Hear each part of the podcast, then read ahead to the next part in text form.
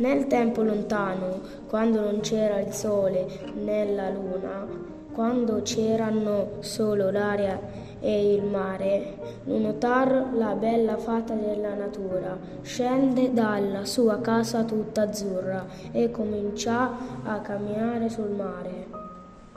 Si distende sulle onde e si addormenta.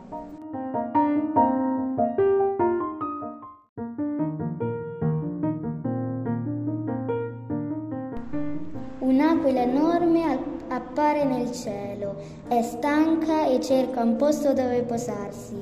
L'Unnottar solleva lentamente un ginocchio fuori dalle acque e l'aquila si posa proprio sul ginocchio e lì fa il suo nido. Depone sei uova d'oro e uno di ferro e le cova.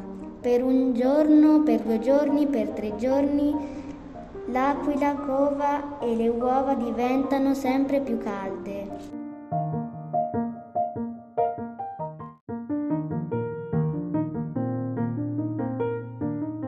Al quarto giorno il calore è così forte che la fata non riesce più a sopportarlo.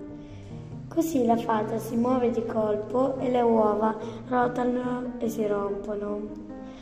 Ecco che accade una cosa meravigliosa. Il guscio delle uova d'oro si ingrandisce e forma la volta del cielo e la superficie curva della terra.